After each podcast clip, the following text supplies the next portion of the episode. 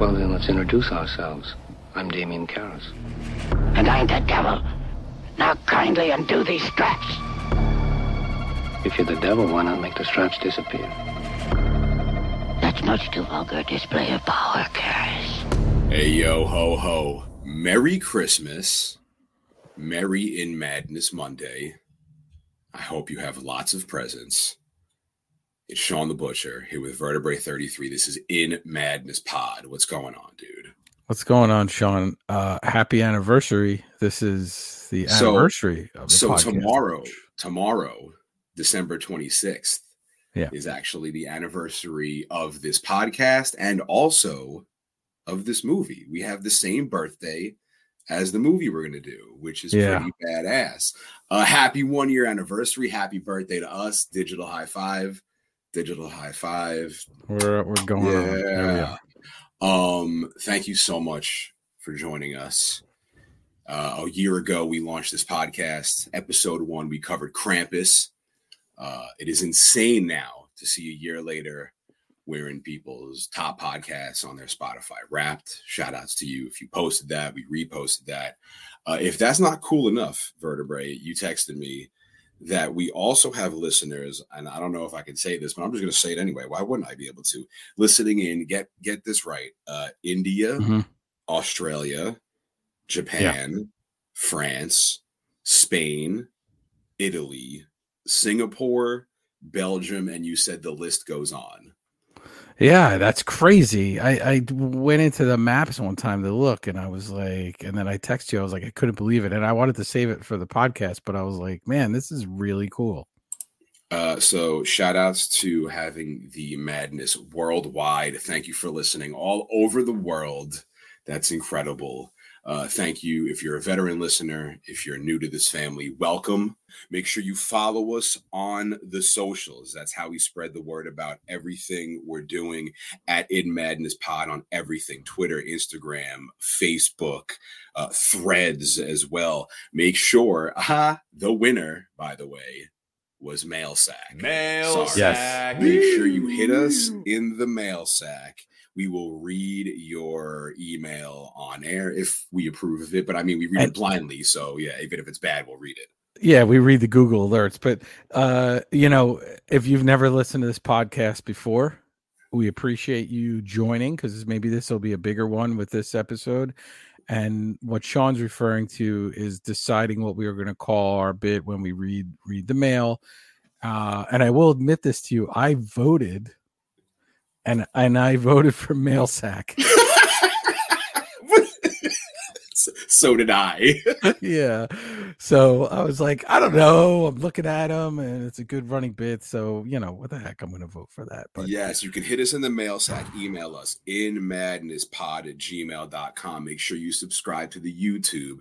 This podcast is available audio everywhere, but we are on YouTube as well. If you want to watch long, hang out with us while you're at work, have us on the background, have your boss yell at you for listening, watching the podcast instead of doing any work. Uh, we want to hear from you. It is in Madness Monday. It is Christmas. Absolutely insane. Spread the madness worldwide. Tell your friends about this podcast. Do you have the vinyl to this movie, Vertebrae? I, I do not, and there's a reason that I don't have it, and we can we'll talk about it as the movie rolls along. I kind of want it because it comes in bright green vinyl. Um, but I wanted to mention too, if you we have the the In Madness playlist, right? The music playlist that we always talk about. So if you go on there now and start listening now, you're going to take the course of our first year with this Yep. podcast, right? Our so journey. timely. You're going to have the Christmas music and everything right there, and you'll take this journey with us throughout the year. So, um, I I- I'm amazed that we not amazed that we made a year, but I'm kind of I'm pretty amazed. I was going to ask, are you, shocked. fucking, are you completely sick of me yet? You, a year No. doing this. No, I miss it when I'm not on it. Um, I- I would say we hit I hit points where the prep is much harder to do and life gets in the way. Um, but uh, yeah, I love it, and I, I I'm excited we're not going to give anything away because nothing's 100%, but we do have plans for 2024 and to kind of take this podcast even to another level. Um, and I will say listener support will help that, right? At at this point, if you give if you give us a five star review, write something up on Apple, it moves us up the charts. Spotify, you just kind of score it. So give us just five stars there. And that just helps grow this audience, grow the people who can communicate with each other on social media and talk about things and and it can just in turn be more fun. But we do have I would say my top three things to do this year with this podcast. Number one's got to be like we finally go get a sandwich together. Um, and number two is going to be that I finally sit down and create merch for us, which we've talked about for like half the episodes on this podcast, but that'll be coming soon. I want to thank all of our guests from the past year. Uh, we had Brandon talking Bay 94 podcast. We had Chef Brian from the band Lost Becomes and owner of Mission Sandwich in Brooklyn, New York, where you can pick up the Hail Shawn sandwich. Uh, take a picture, make sure you tag us all on the socials. Uh, I want to thank our buddy uh, from Panic Room Toys. Uh, also Herman from Johnny Booth. Also Joe Miro of Creepy Canvases. And there will be more guests for the new year. You can bet on that. Um, so I'm going to shut up. It's been long enough. Vertebrae, are you ready? Was there anything you wanted to get into before you tell told us what movie we are getting into? No, because once I tell us tell everyone this movie, then we we can talk about the lead into this movie. Because you asked me when we jumped on if I was okay, and and I was like, yeah, you know, I'll talk about it on the podcast. Um, so we're doing The Exorcist. And I exhale as I say that because this movie is a lot. And it's an incredible film released December 26, 1973. So we are, or unleashed, I should say, on the world 50 years ago, December 26. And I can't, when we first talked about doing this, this movie is one of the ones that's on the list originally, but I can't believe that they dropped this film the day after Christmas, 1973. So it's rated R, but they're loose and fast with the ratings in 1973. It's sort of recommended that people under a certain age don't go. Do you know how many like unwitting children must have been in this film because it's just they're all off from school the parents are off we're going to the movies. Half the time in the 70s you just went to the movies and saw what was playing in the movies. It wasn't a multiplex it was one or two movies. And so uh, and the reactions to this film are you know the buzz that it creates, the physical reactions, right? There's people, and there's a video online of reactions to it, which we got to put in the show notes. Um, you know, people passing out, fainting, vomiting, um, issues with rating board after this because the 1973 you work in the movie theater and somebody wants to come in you just let them in you're not like are you 17 it doesn't it doesn't matter so um just uh, an incredible film. Um there it's funny shawn there's in that video that i'll post the link to there they literally show some people passed out and they're kind of getting up and they're showing them and um they they talk to one of the kids who works at the theater and he's like yeah we have two different types of smelling salts. We have the one kind of in a container and the other one you crack open. And he, he's just talking about it like he'd be talking about the types of popcorn that they have at the movie theater. Just very nonchalant about about this. But lines around the block for this movie. This was a huge release. Um, at the end of its original theatrical run, it grossed 193 million, and in its lifetime, another 441 million. Um, nominated for 10 Academy Awards, including Best Picture, and it won for the adapted screenplay and Best Sound. So based off of a 1971 novel by William Peter Blatty, um, which was inspired by a 1949 case of a supposed demonic possession and exorcism um, that he heard about while while he was a student at Georgetown University. Um, and Blatty releases this novel, and nobody's really grabbing it. And then through some circumstances, he ends up on a segment of the Dick Cavett show and somebody can't make it on the show. So instead of being on there for 10 minutes, he gets a 45 minute segment on the Dick Cavett show. And then the book quickly skyrockets to number one on the New York Times bestseller list. Everybody wants to make it a movie. Um, and away we go. So I listened to the 40th anniversary audio book of this. Literally just finished moments before we jumped on the podcast, shotgun 12 hours of a book. And so when you asked me how I was doing, I was bad. Yeah, o- over the course of the last week, uh I've seen the movie multiple times and I've been um, listening to the audiobook at night before I go to sleep.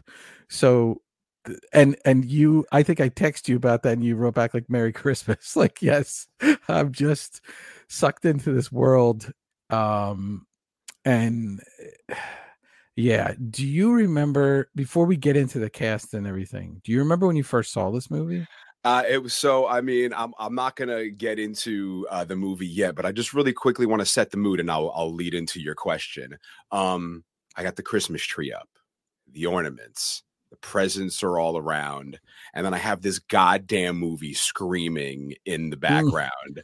um, and I want to start the show off because when you did ask me what the hell version of this movie we're going to watch, mm-hmm. uh, I sent you a picture of the DVD that I have, which isn't the natural cover of the DVD. Yeah. And you immediately ragged on me super hard. You were like, is that even Linda Blair? What the hell is that? Is that the right movie? And you were asking me where the hell I got it from. My response to you was, I 100% stole it from the place I was working at when I was working there.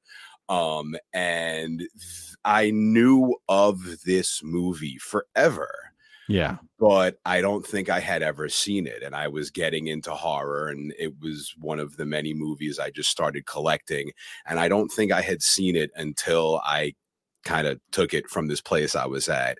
And that's when I think the first time I saw it was years ago when mm-hmm. I was mm-hmm. working at this place and took this DVD and then took it home and watched it and was like, this is, for the time it came out, the most incredibly fucked up thing I've ever seen. I, I would say I still think it is. Um, and we get we get into it a little, but just to be clear, I wasn't ragging on you because that's the copy you purchased. It's I, just when they reissue these things, there's there's an easy cover for that, and that's the theatrical poster, and it's not that like this doesn't even look like her. I'll post a picture of it. Yeah, it, it kind of looks like her a little bottom. bit. I don't know if it's her. It's it so says weird. the scariest film of all time. Which yeah, I I yeah. think I would agree. Uh, Blatty uh, talks about this film a lot. The author saying that it's in the book that it's more of like a detective story, and I would say that the the novel has more of the detective bits in it than the movie does, and a little more of the sort of medical research than the movie does too. Um, but it's just funny because I think you know he uh Friedkin makes this William Friedkin directs this movie after he did the French Connection, and that's one incredible uh, one-two punch. So that's 71, and this is 73. And I think both of them, for some reason, it seemed tried to pull away from it being horror at times in certain interviews. And I don't know if it's because there's so much more. The horrific scenes in this movie are really horrific, but there's so much more going on as we get into it with the world building and the characters and everything that I think they when people emulate this movie, Shawn, just like Halloween, they they get it wrong. Yeah. And, and they just were like, you know, get the the high points, the best of moments, and they sort of miss all the subtle little in between character things that are going on. Um, and, and these characters, uh, it's Ellen Burstyn is Chris MacNeil, Max Sydow as uh, Father Lancaster Merrin, uh, Lee J. Cobb is Lieutenant uh, Kinderman, William Kinderman, Kitty Winn as Sharon Spencer, Jack MacGowran as Burke Dennings, Jason Miller as Father, uh, Dr. Damien Karras, uh, Linda Bear Blair as Regan MacNeil, and Father William O'Malley, a real uh, father, as Father oh. Joseph Dyer. So a real okay. priest playing Dyer. Um, you asked me about the soundtrack. I do not have it on vinyl. Waxworks has an edition that comes in a like a fluorescent green kind of vinyl, which is really cool. But th- this soundtrack is kind of all over the place because he struggled to find a composer for it. So he first goes after Bernard Herrmann, who's Hitch famous for Hitchcock films like Psycho and the Birds. Um, and he turns it down because he thought the Iraq scene made no sense, which is crazy to think that he and, and we got to get into that very early if it does make sense or not. But you turn down a job just because you don't like one bit of the film, but he was super successful, so I guess he could do that. And then the next choice was Bullitt, a Bullitt, the composer for Bullitt, the movie Bullitt, um, and he did a very brass heavy score, and Friedkin hated it, got rid of all of it. So he just ended up putting a soundtrack together with basically like went through his own collection of classical records and picked stuff out. And the most iconic track, the uh, Mike Oldfield's Tubular Bells, is this insane like prog track that goes on for 20 something minutes on, on that album. It has some weird stuff towards the end of it. But what what does that sound for that song sound like to you? What other movie does it sound like? The Tubular Bells.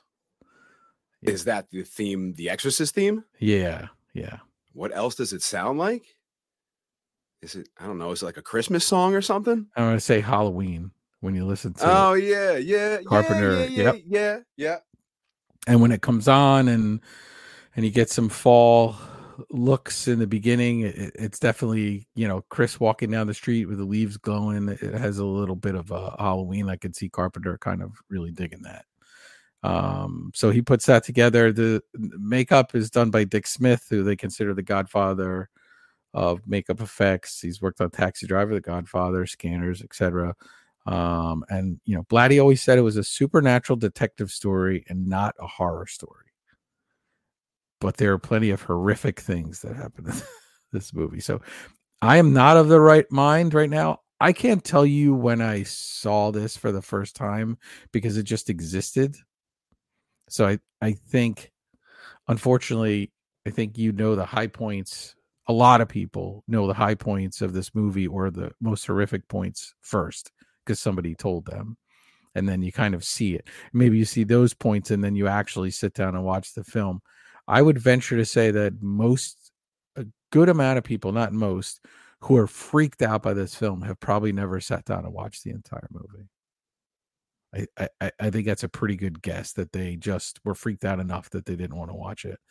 Th- this movie to me, and stop me if you think I'm wrong, but for me, it's unsettling even in quiet moments. The parts that disturb me most about this movie aren't even the parts where she's possessed. Yes. And obviously, the realistic cerebral angiography that they do is really messed up. That's my least favorite scene in the movie. I go past that scene every time because I got no interest in it. That's the one that most people passed out at in the theater um, and is rough rough on people, and that's not right a possessed scene. But um, yeah, even just when they're talking and stuff, Shawn, it, it just it's just uncomfortable. I don't know. You know, it's filmed very much like a documentary, and they talk about that. It's gritty. Um, we'll get into it as we go along, but obviously, being able to do this in 1972 when you're making is pretty amazing. Pretty amazing.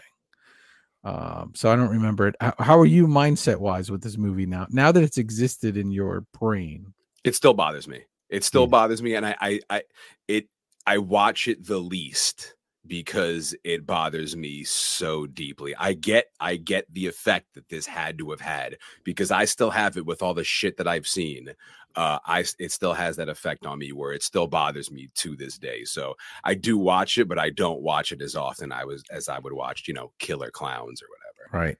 And I would say that now that I've listened to the book, read the book, whatever, listened to the audio book, uh, I like it a lot better. I always liked it, but it really freaked me out. But I was, you know, it's coming and you can go into stuff really deep um, in this book. It is an incredible book. It's super well written, super easy to read.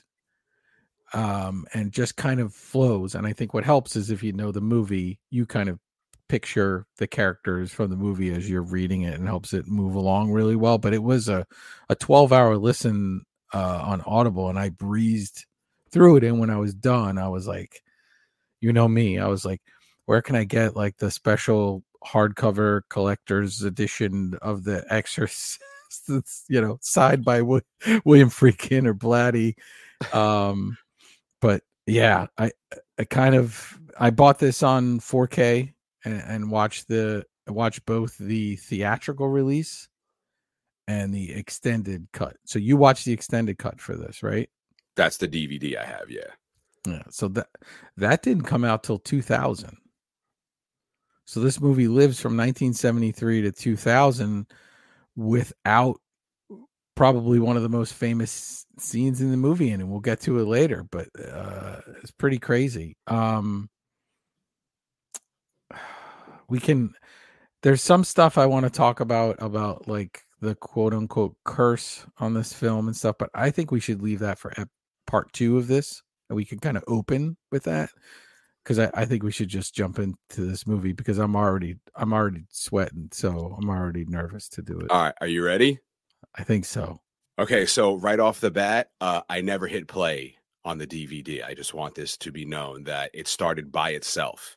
So immediately I'm already freaked out and think that my DVD player is possessed. So that's how I start when I start taking my notes for this movie. Uh, we see the house. What? Really? Yeah, yeah. I, I had it on the screen, the open, the, you know, the main screen when the DVD, it's like play, scenes, this, options, whatever. I never hit play on it. It did it by itself, and the movie oh just God. started as I was setting up my computer, and I was like, "This is this is how we're going to begin this." So, and yeah. so I guess I should tell you. I'm going to tell you my thing too. Go ahead, go. but this is so. So it's that time of year. Everybody's getting sick, right? So my my wife, my daughter, who's been on the podcast, actually, my daughter has uh, both sick, both go to bed early. And what do I got to do? I got to hunker down and watch The Exorcist and take notes. So I'm downstairs, I'm watching The Exorcist, and I hear something from upstairs. And I think it's like, you know, somebody calling me, like daddy or whatever. So I go upstairs and I go into her room and she's talking in her sleep.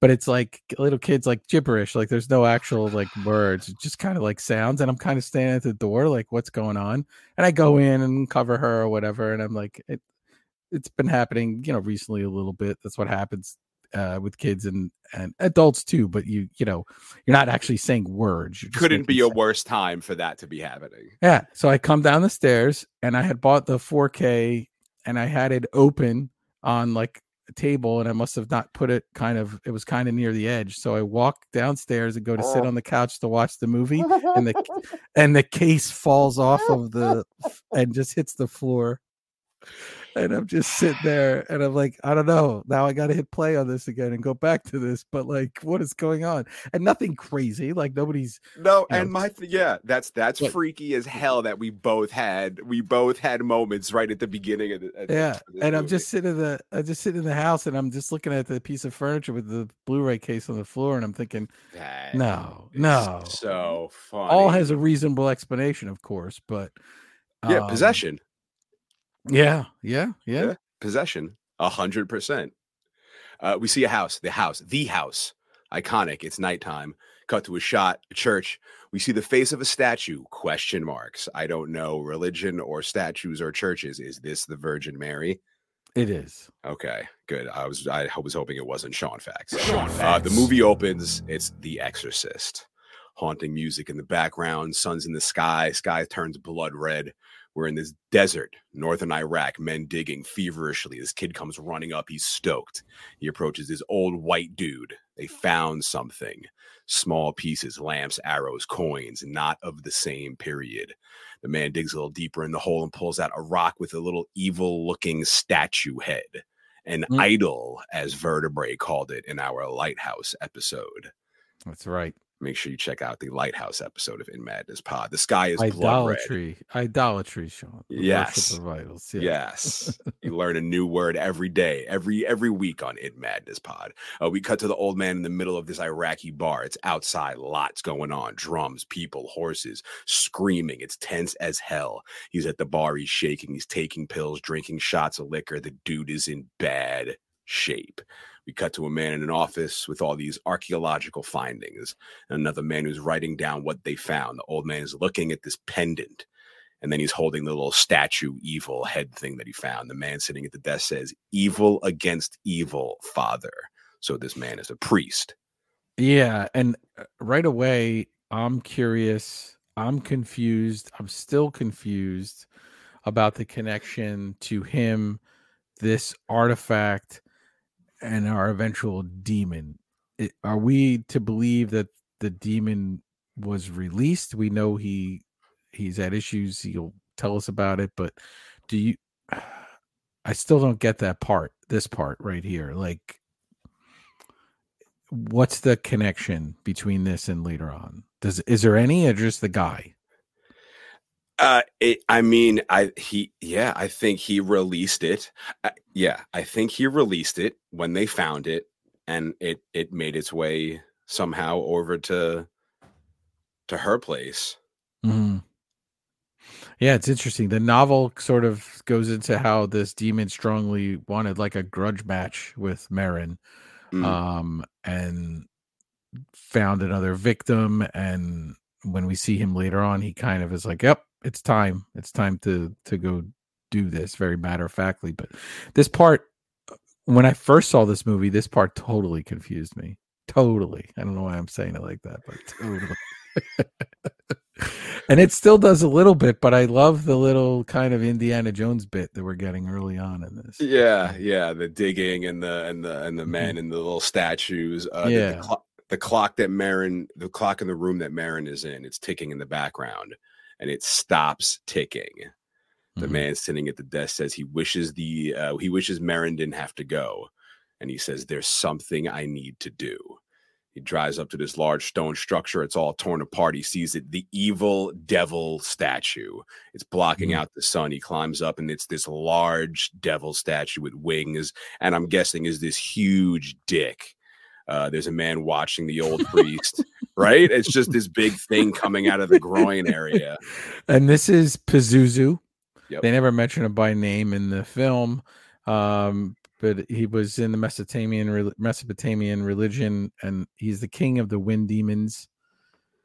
And um, adherents to Pazuzu believe that he helped ward off other demons, and they used his. They made amulets out of his face to kind of keep other demons away. So we twisted a little for the book and the movie, but I don't. He's demons in in in that religion weren't necessarily like there were like good demons and bad demons and stuff, kind of in lieu of the word God a lot of times. Um, but yeah, pretty pretty iconic stuff happening early on. The dogs begin snarling and barking in the background, and we get this tense music. The priest is face to face staring down this evil devil statue. The sun is blazing, the sky is blood red.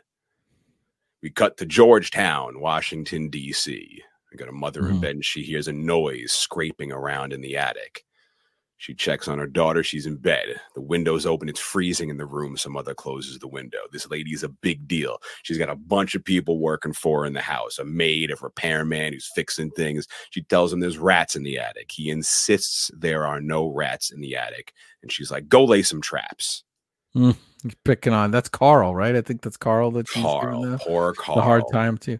And let's remember throughout this entire movie, she's a huge actress. So if you want to sub in, I don't know, Julia Roberts for this, just imagine Julia Roberts' daughter becomes possessed and she's having to interact with people and the whole time they're interacting with her when they first meet her they're just like you're julia roberts. Like they're not paying attention to anything else that she has to say. Um right she's on the cover of a magazine and everything so i i couldn't think of i was thinking of it like who would we compare her today the equivalent to? yeah i don't know Anne That's no, Hathaway? Ju- I don't know. no, Julia yeah, no, Roberts Julie is- Roberts is a good one. Yeah, yeah. I get a sense that she's the actress that everybody knows. It's not like she's she's like the actress. And in the book, they kind of she's given a there's a subplot with her getting a chance to direct on her own and kind of go in a different direction, and she has to say no because obviously she ends up having a lot of other things going on in her life. Well, here she is. She's uh, filming a movie right now with our director Burke. Mm. Uh, walks out, and our, and our big deal lady, her name is Chris. She walks out. She's an actor in this movie. It's happening. Uh, it's happening within this movie, The Exorcist, which is cool because it's like a world happening inside of a world. I always like when they're filming movies in movies. It's pretty cool. Oh, Uh, I, I forgot. I wanted to tell you in the morning when she's complaining, they, they have, I don't know why this threw me off, but they have coffee and it's in a coffee in a percolator, like the Yeah. plug in coffee brewing percolator.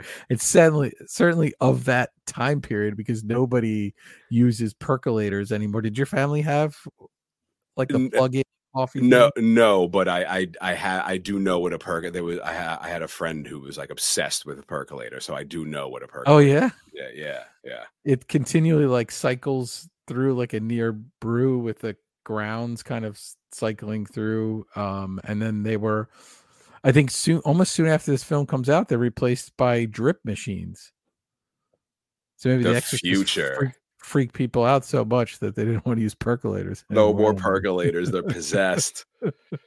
Uh, Chris seems to be annoyed with her lines in the movie. She's arguing with Burke, the director. He makes a joke about calling the screenwriter who's in Paris right now fucking, and they laugh and they hug. And they're pour- putting on a show for this group of onlookers who are watching the film. Uh, in the crowd, we see another younger, dark haired priest. This is Damien Karras. He's Mhm. watching along. Uh, he's watching the exchange between Chris and Burke, and he and the audience are all sitting there laughing. So they're filming the scene. This big protest at the school. Chris approaches. She gives her speech over the megaphone. All the actors are yelling and screaming, and we see Damien Karras walking away. Mhm. Chris wraps up filming for the day, takes herself a walk home, and one of the most iconic themes in horror history begins playing the Exorcist theme.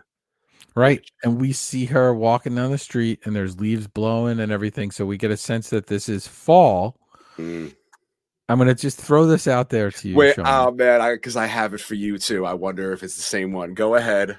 No, say say yours first. Let's see. No, no, no, because I'm not up to it yet. I want to know if what you're going to say is going to be. You go ahead.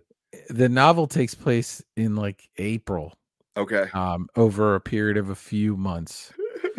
so if this takes place in the fall, does this wrap up around Christmas? Uh, oh, I don't know. No, I don't. I don't know. Maybe. Oh, does Yeah. it? Yeah, it would. Right there in the fall, they get the leaves on the ground, and then they're wearing like heavy. At the end, they're wearing those heavy winter coats, and yeah, or the New Year. Because my question to you is going to be: Did this movie take place over seven days? No, it takes place over months. Okay.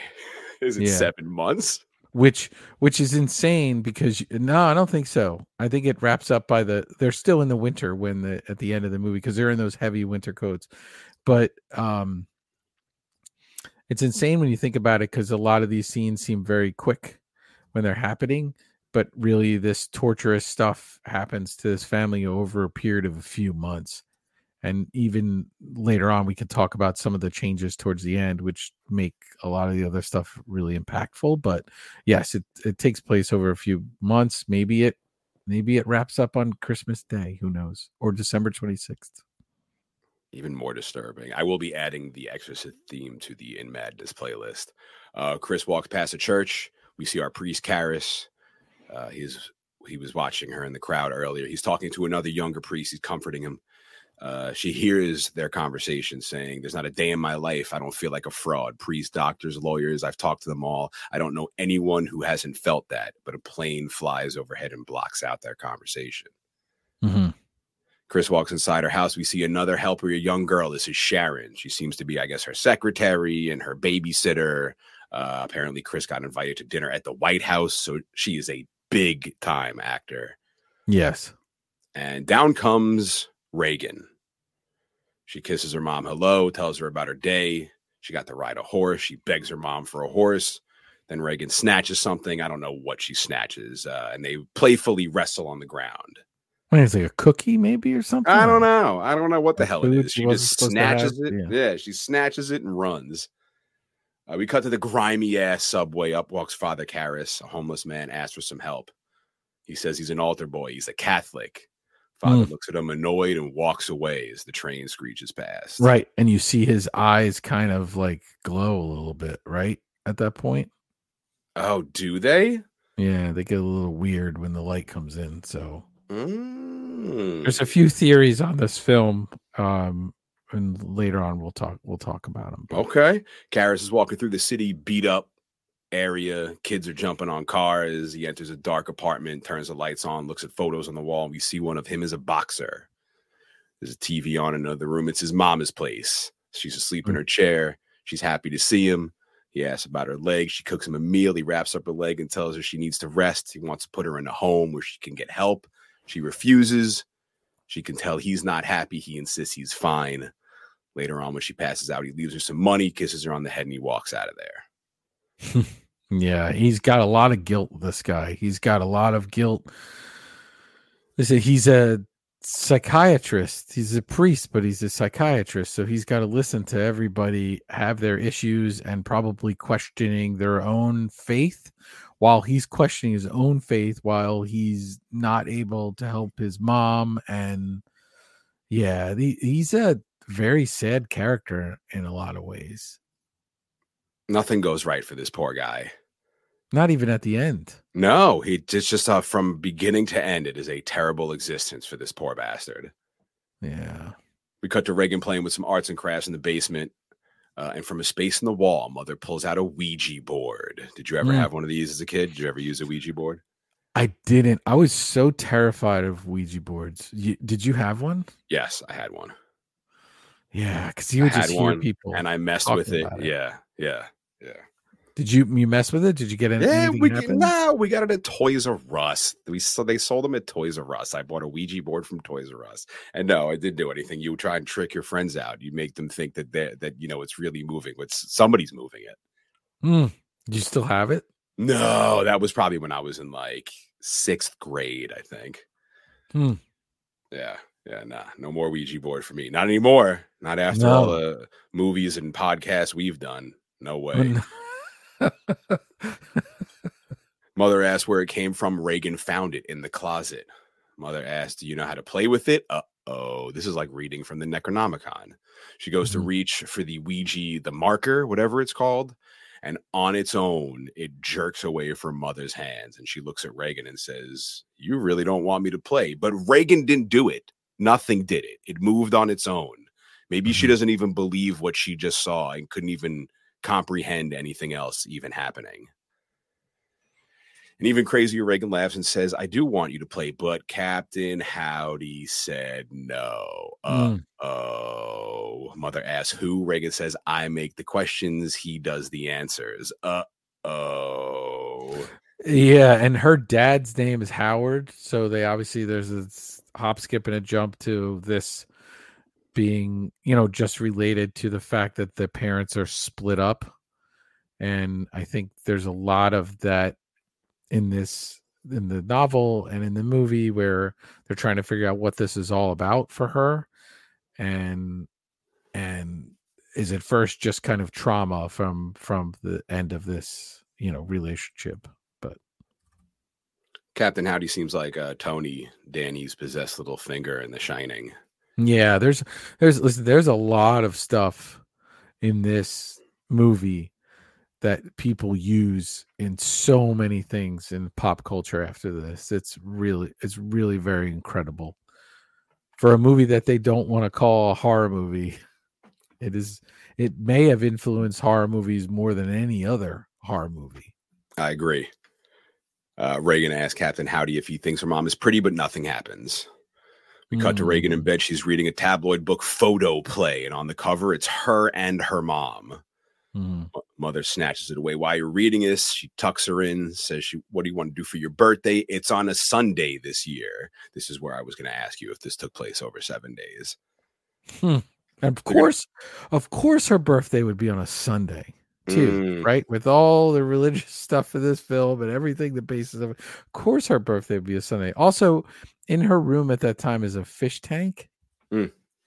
and we never see it again. Or I don't, I couldn't see it again. I don't know if they removed it when everything hit the fan. Yeah, you know the devil broke. Pazuzu shattered that. That was the first thing to go. But like when they were moving things out of the way, and they do later on, maybe. But I was like, man, that's a pain in the butt to move a fish tank. You got to take some of the water out. And you got to, yeah. I mean, poor Carl was probably the one who had to move that fish tank. I'm thinking. You know he Yeah. was. Uh, They're going to go to the movies, sightseeing for her birthday. Mother and daughter hug, they embrace. They have this very strong bond. It's such an enormous contrast to what actually happens in this goddamn movie. Regan Mhm. tells mother, "You can bring Mr. Dennings if you like. That is Burke, the director of the movie she's in." Mother's Mhm. asking why. Regan says she knows that she likes him. Mother begins asking, "What's up with all the questioning?" She goes, "You're going to marry him, aren't you?" Mother laughs and she's like, "Of course not. Don't you like him like daddy?" Mother Mm. says she loves daddy a lot. Burke just comes around a lot because he's lonely. And Regan goes, Well, I heard differently. Uh Oh boy, From who? Yeah, Captain Howdy? Captain Oh, Howdy? maybe. Yeah, probably Captain Howdy. Yeah, definitely Captain. You're right. Yeah. in the novel they go into chris sort of questioning life so she questions faith she's not a person of faith we know that throughout this she questions that but she starts to have thoughts about like what does it matter like we're all going to die and where are we going to go um and then regan kind of asks her something like that uh as well later on so when you get inside her head she's already pretty torn up about one the divorce two just kind of what does it all mean? She's in a weird headspace so we've got her in that headspace Karras is in that headspace regan ends up in the headspace that, she's in. It's um yeah there's a lot of people working out a lot of issues burke's got a lot of issues too we're about to find out as well Man, Burke is is like the little the little bit of relief you get from this movie. yeah Uh, we we cut to Father Karras. He's at the bar. He's drinking with another priest, telling him his mother's old. Uh, should have never left her in New York. Uh, he'd be near her. The other priest ca- can look into transfer. Karras says, "I want out of this job. It's wrong. It's no good." It's like the priesthood mafia. Hmm. But the priest says Karras is the best they got. It's more than psychiatry. Some of their problems come down to faith, like you said, vertebrae, the meaning of their lives. I can't do it anymore. I need out. I'm unfit. I think I've lost my faith, Tom. Uh oh. A priest losing his faith. Sound familiar? Check out our signs episode from earlier in this year in Madness Pod. Great episode. Yeah. One of them you know one of them needed somebody to swing away and one of them needed to make Take another leap of faith. yeah literally a leap of faith We cut to mother on the phone screaming to the operator because she can't get dad on the phone to wish Regan a happy birthday. He's at the Hotel Excelsior in Rome and no one can get a hold of him. Mother screams he doesn't give a shit, and Regan is on the other side of the room listening to it all. and supposedly in the book he's he's off gallivanting with some other woman on a boat in Europe and here and there and all over the place. So yep. What a dickhead. We yeah, cut to the middle of the night, like 3 a.m. The phone rings. Mother gets up. And like, I don't get this part. I thought it was dad calling because of like the time difference or whatever, but she, it's not like she has to get up and film a scene or something. I don't Yeah, know. maybe that's maybe that is her wake up call because they might do a wake up call for you because this is a rented house, so she's you know she's a big enough actress that her she's going to travel to where they're filming they're going to rent her studio probably pays for this home for her to come and her help and her daughter and then they all in turn probably have this you know set the wake up call for her and and everything. But uh, Yeah, that's also interesting is that this is a rented home. We get a lot of hor- we don't get horror movies really in rented homes. We get a lot of like personal stuff because it's your own home it's filled with your own stuff and you're terrified of of being there like your own home is betraying you but this this is all just This one, they're like, break there. the ceiling. Who cares? Puke on the floor. It's not our place. No one gives a shit. oh god i didn't even think of that you know the studio's probably not getting their deposit back on this place after this how do you even explain any of this What is this pea soup all over the place? yeah i'm never buying a house near a whole mess of steps i can tell you that much that's not happening Mother turns over and there's Regan in bed with her. What are you doing here? My bed was shaking. I can't go to sleep. Mm. Oh. Mother walks out in the hall upstairs in the attic. Again, we hear banging and scraping. Mother grabs a stick to pull down the attic door. She tries the light, but of course it doesn't work. We see Regan laying in bed, her eyes wide open in fear. We hear more scraping in the attic. Mother lights a candle, heads up to this massive attic, these damn movie attics, like color out of space attic. Yeah, She's they're always these They're gigantic, huge, enormous. And you know, Shawn, when you talk about the noises, so like demonologists believe that there's three stages of demonic attack. So it's the first is the infant infestation brought on by calling upon denom, denom, demonic. I got to say this clear: demonic forces.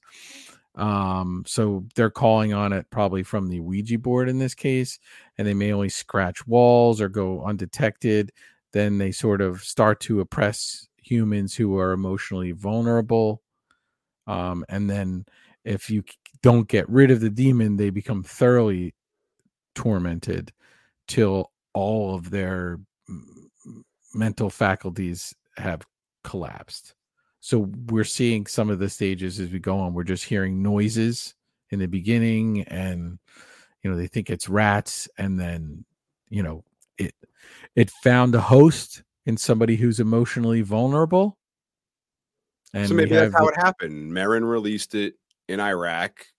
Uh, uh, Regan starts fucking with the Ouija board, and boom, he zips from Iraq to George Georgetown, and uh, and then possesses her. right and we also see her being vulnerable emotionally vulnerable because of the divorce and everything. She's listening to her mom on the phone and kind of it really starts to hit the fan after that. Maybe the demon is just rattling around in there trying to figure out who to go after and then he you know finds that there's availability with her i mean certainly chris probably too in a lot of ways would have been He's like, not Carl, certainly not Carl. no carl's too on point i think for him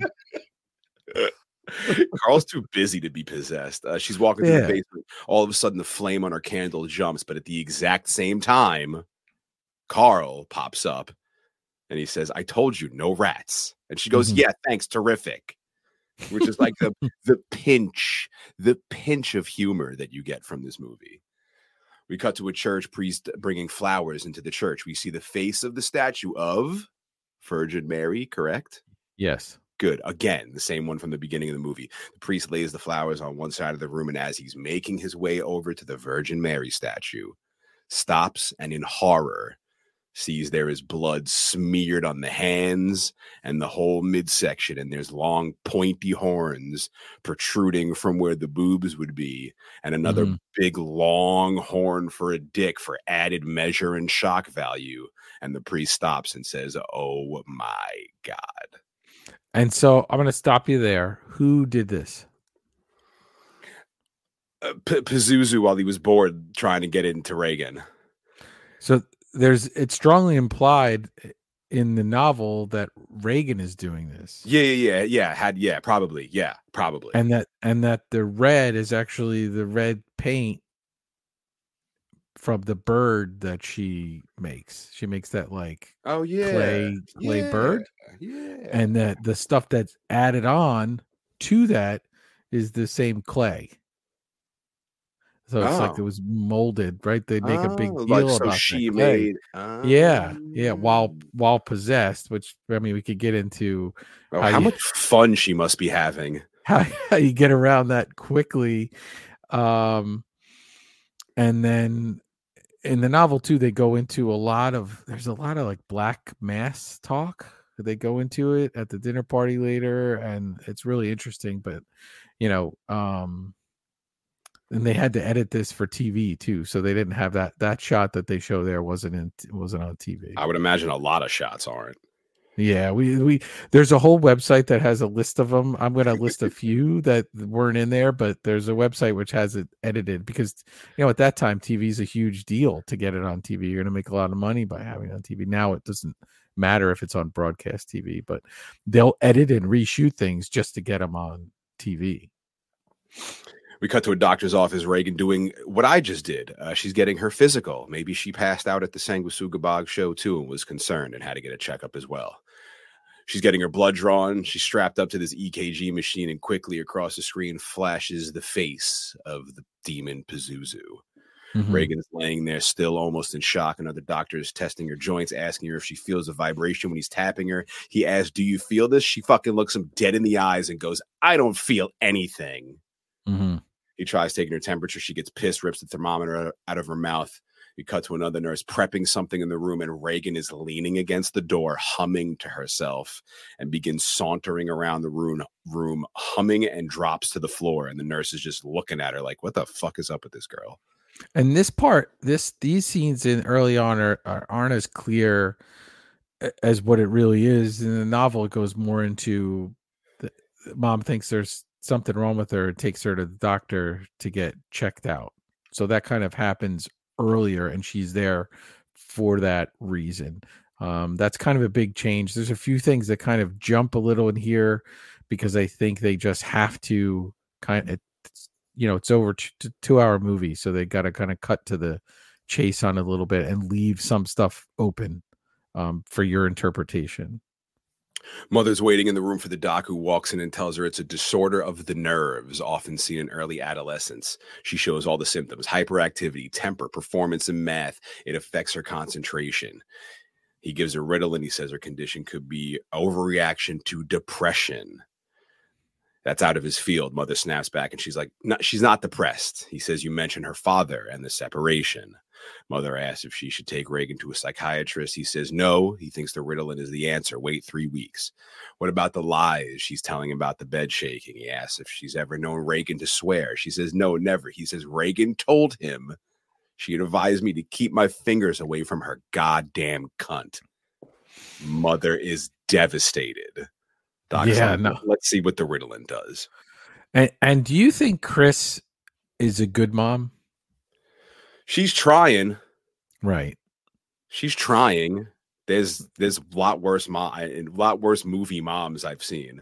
yeah i mean she's the famous actress I, I you get a sense that regan spends a lot of time with sharon and carl right yeah yeah but she's wanting to have those special moments when she's with her um and they kind of go into the book a little that the parents split up because it was tough on dad to be her husband like he's her assistant in a lot of ways right we see the early on regan's reading that magazine and she's on the cover and, and all of that so th- those two were okay with all that attention and i think he kind of struggled with being you know mr MacNeil in a lot of ways Yeah, yeah.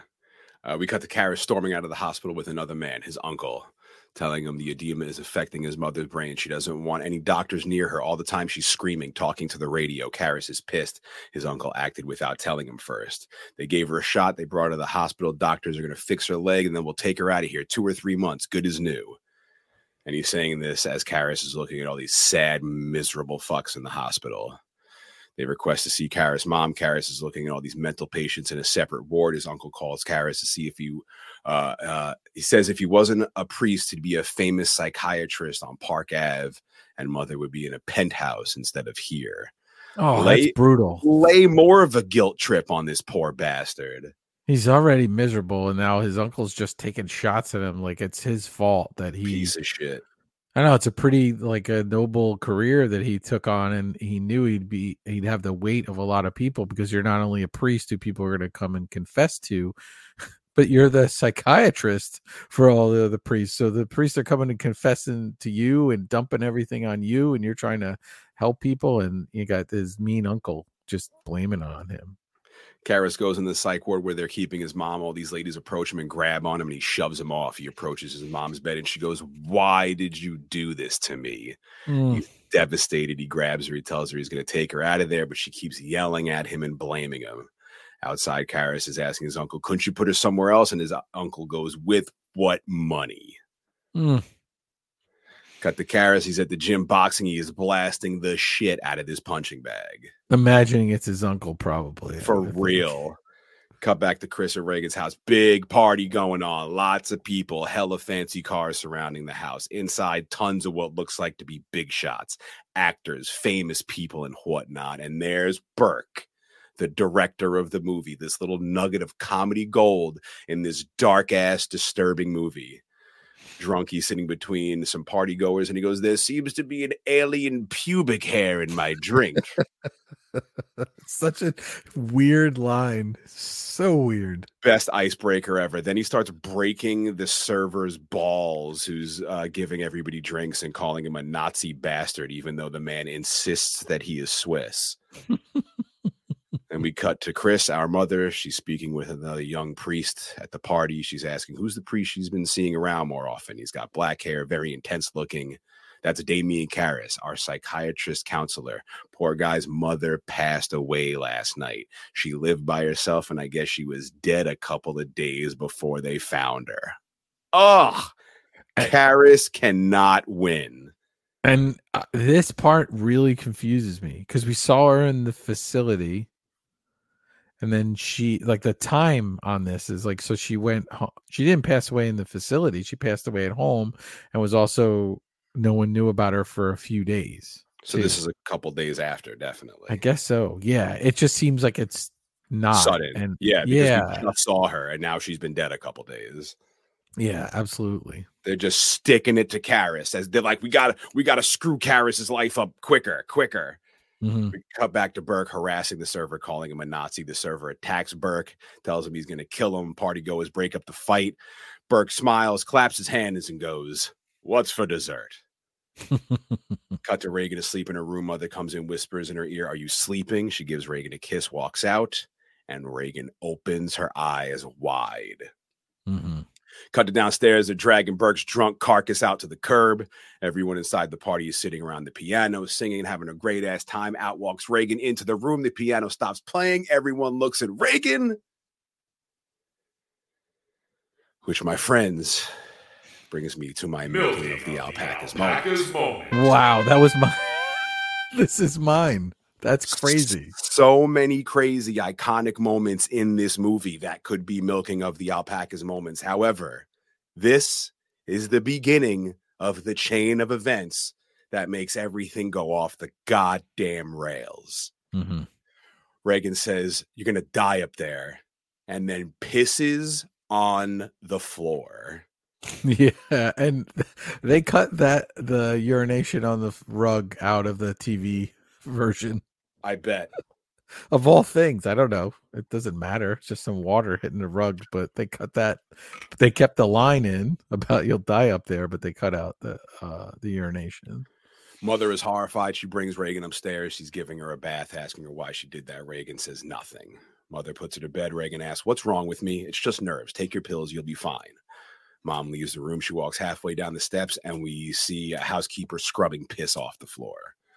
All of a sudden, Regan begins screaming bloody murder, and we hear a massive rumbling. Mom runs up to the room, and there's Regan on her bed. The bed is jumping and hopping around, and Regan is screaming. And mom hops on the bed to hold Regan. And and so and I, just quick thing about the dinner party in the novel in the original novel there's a psychic at the dinner party and she's getting some weird vibes from Regan before she even goes up to bed.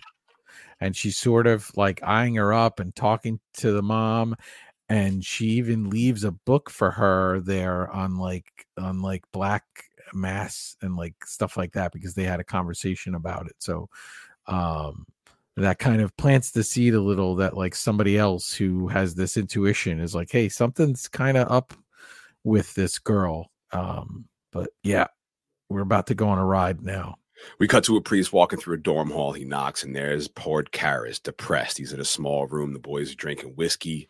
Uh, the priest says he stole the whiskey. They're smoking cigarettes. Karras is depressed. He wasn't there to help his mother.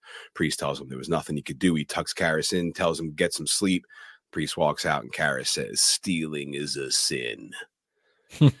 Karras is in bed dreaming. We hear him snoring. We see a necklace which has a pendant that the older priest Merrin in the beginning. It looks like the, the pendant that he was holding. yeah that's saint joseph is is what's on is what's on it It's not the same pendant later on, but it's just a pendant, and it's supposed to be one that would sort of protect you. Okay. We see Karras' mother and the ticking clock that stopped in the beginning. Karras' mother walks out of the subway. Karras is yelling at her, waving at her, but she seems to be uh, crying to him. Again, the face of Pazuzu the demon flashes by the screen. Karras is running to his mother as she heads back into the subway. We cut to a scream as Regan in the doctor's office, freaking the fuck out. The docs give her a shot. She spits in his face and goes, You fucking bastard. That's Shawn at the doctor. Is that you at the doctor, Shawn? I am I I got my flu shot and I did not curse or spit in anybody's face. Oh my god, could you imagine? What if they would have gotten it? Like if you would have referenced the movie and then the, Uh, yeah, they would have laughed. been I don't know. like, "Hey, no, please." I was like, I fainted at the Sanguisugabogg show. Am I gonna die? Am I okay? They're like, you they're like, you did the EKG. I did. I did my carotid. I did the EKG. Every, all my numbers came back normal. I'm okay. I'm okay. Bring Sanguisugabogg back. I, I promise. I'll be fine. We cut to Karras in the church. He's holding a service. He's giving a eulogy for his mother, Mary Karras. We cut to mom and Doc talking about Regan. Doc lights a cigarette right there in the office. He Yeah. tells mom it's a disturbance in the chemical electrical activity of the brain, the temporal lobe. It's rare, but it causes usually just before a convulsion. Mom goes, What convulsion? The shaking of the bed. It's muscle spasms. Mother's like, No, I jumped on the bed. That was no Mm. spasm. The whole bed was thumping and rising off the floor. And this doctor goes, Your daughter's problem is not with her bed, it's with her brain. Uh Yeah, yeah. Mo- mother immediately buys into it. What causes it? Doc says a lesion in the temporal lobe, kind of a seizure disorder, uh, could also uh, cause her wild behavior. Mom asks for some good news. Doc says all they have to do is remove the lesion. Oh, and here we go. This is the real milking of the alpacas moment because this is what this is where I want to stop watching from this part on. Yeah, we can- we can actually skim. We can skim this scene. I don't even like this scene. So, ah, man, I have to. I just, they're wheeling her into the operating room. They strap Yeah. her to this table. They Oh. jab her with this needle. Blood is Yeah. squirting out of her neck. They Look, Shawn, I'm I'm just like I'm I'm emulating the people at the theater right now. Yes, they hook a tube up to her neck. Oh. They put these giant machines all around her head. She's it, it- it's scanning her brain. She is screaming. The There's- noise of the machine is the the noise of loudest the- machine ever. It's like ba ba ba ba ba, dude. Oh, I it it's gives me it's it this is hell. Kill me now. I would never want to be put through this. Even watching this movie, I'm like, nah, I I can't. This I remember the first time seeing this movie. I'm like, I don't know if I could go on. I think I need to stop because that bothered me deeply. and so many people were bothered by that and and what's funny is when i was re you know i haven't watched this movie in years and and i when we're when i'm watching for the podcast and it gets to that part i was just like uh, literally out loud to myself i was like oh crap.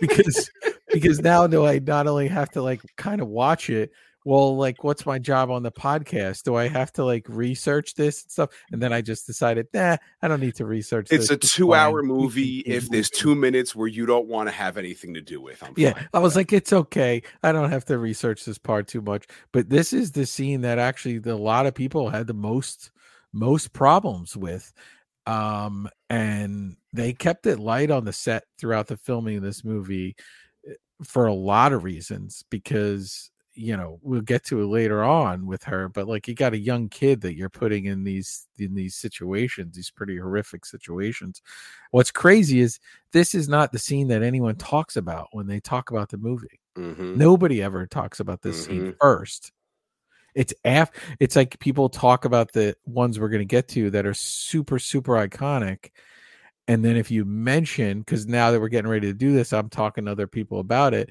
and then i mention that this scene with the medical test and everybody has the same reaction they're like oh yeah that scene but like they don't want to talk about it they'd rather just talk about the other kind of like more supernatural horrific and com- comical ones, yeah. yes yeah yeah uh, a brain doc is checking the scans. There's nothing there, no vascular displacement at all.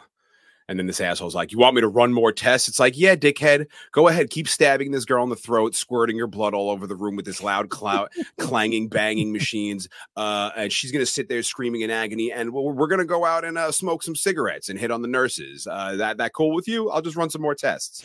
It's hard to take.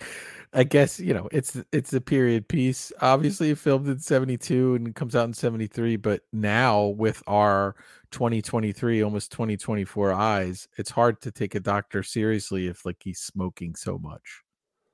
Right? Because you're like i don't know. Like if you're the guy who should be giving out the medical advice. Different time. Different time. Yeah yeah. The phone rings. It's Regan's mother. There's a problem. The two doctors run to the house to check it out. They arrive. The babysitter's there frantic. It's gotten worse. She's having violent spasms. The doc asks, Did you give her meds? The doc says, Yeah, what meds? Thorazine. Exactly what they gave Michael Myers, Dr. Loomis in Halloween. Make sure you check mm. out our episode of In Madness Pod. The men rush up to the door. They walk in, and there's fucking Regan flopping up and down 90 degrees, back and forth, screaming, Make it stop. Mm. Horrifying to look at. The doctors are standing there dumbfounded, doing nothing. She's screaming, It's burning. He's trying to kill me. As her body's bouncing by itself up and down on the bed, her eyes roll back into her head, and another voice begins growling out of her. We see her throat puff out like a frog or something. The doctor, yeah, that's crazy. The doctor approaches Regan. She jumps up and slaps him in the face. And in another voice, Regan says, Keep away. The sow is mine then picks up her dress and screams, Fuck me. then she begins flailing around screaming. Then she gets slapped in the face by whatever this Pazuzu demon that's in control of her mother screaming. The doc grabs a needle and inject Regan. And she and so the the white eyes are achieved, the pure white eyes are are these giant white contacts that this little girl had to put on to film to film those scenes. Can't see anything in them. They're not now they probably have them where you could see out of them, but they just literally like white contact discs that they that cover her eyes for for those scenes. And I think they kind of like hurt a little bit too. And then you got to film all of this, and they're thrashing her around in the bed. She was uh injured on the on the filming this movie and uh, i promise you that part two will open we'll get into some of the quote unquote curse of this film but um there is no way correctly. I bet there is no way this movie didn't only cause physical but like heavy psychological damage to this girl. There's no way it couldn't have. Yeah i mean it did to uh, adult members of the cast and crew that I can't see I can't see that it didn't. Although when you see interviews with Linda Blair, she seems very put together and um I don't know. She turned me down for a photo once, and I've been pissed at her ever since. Love this movie.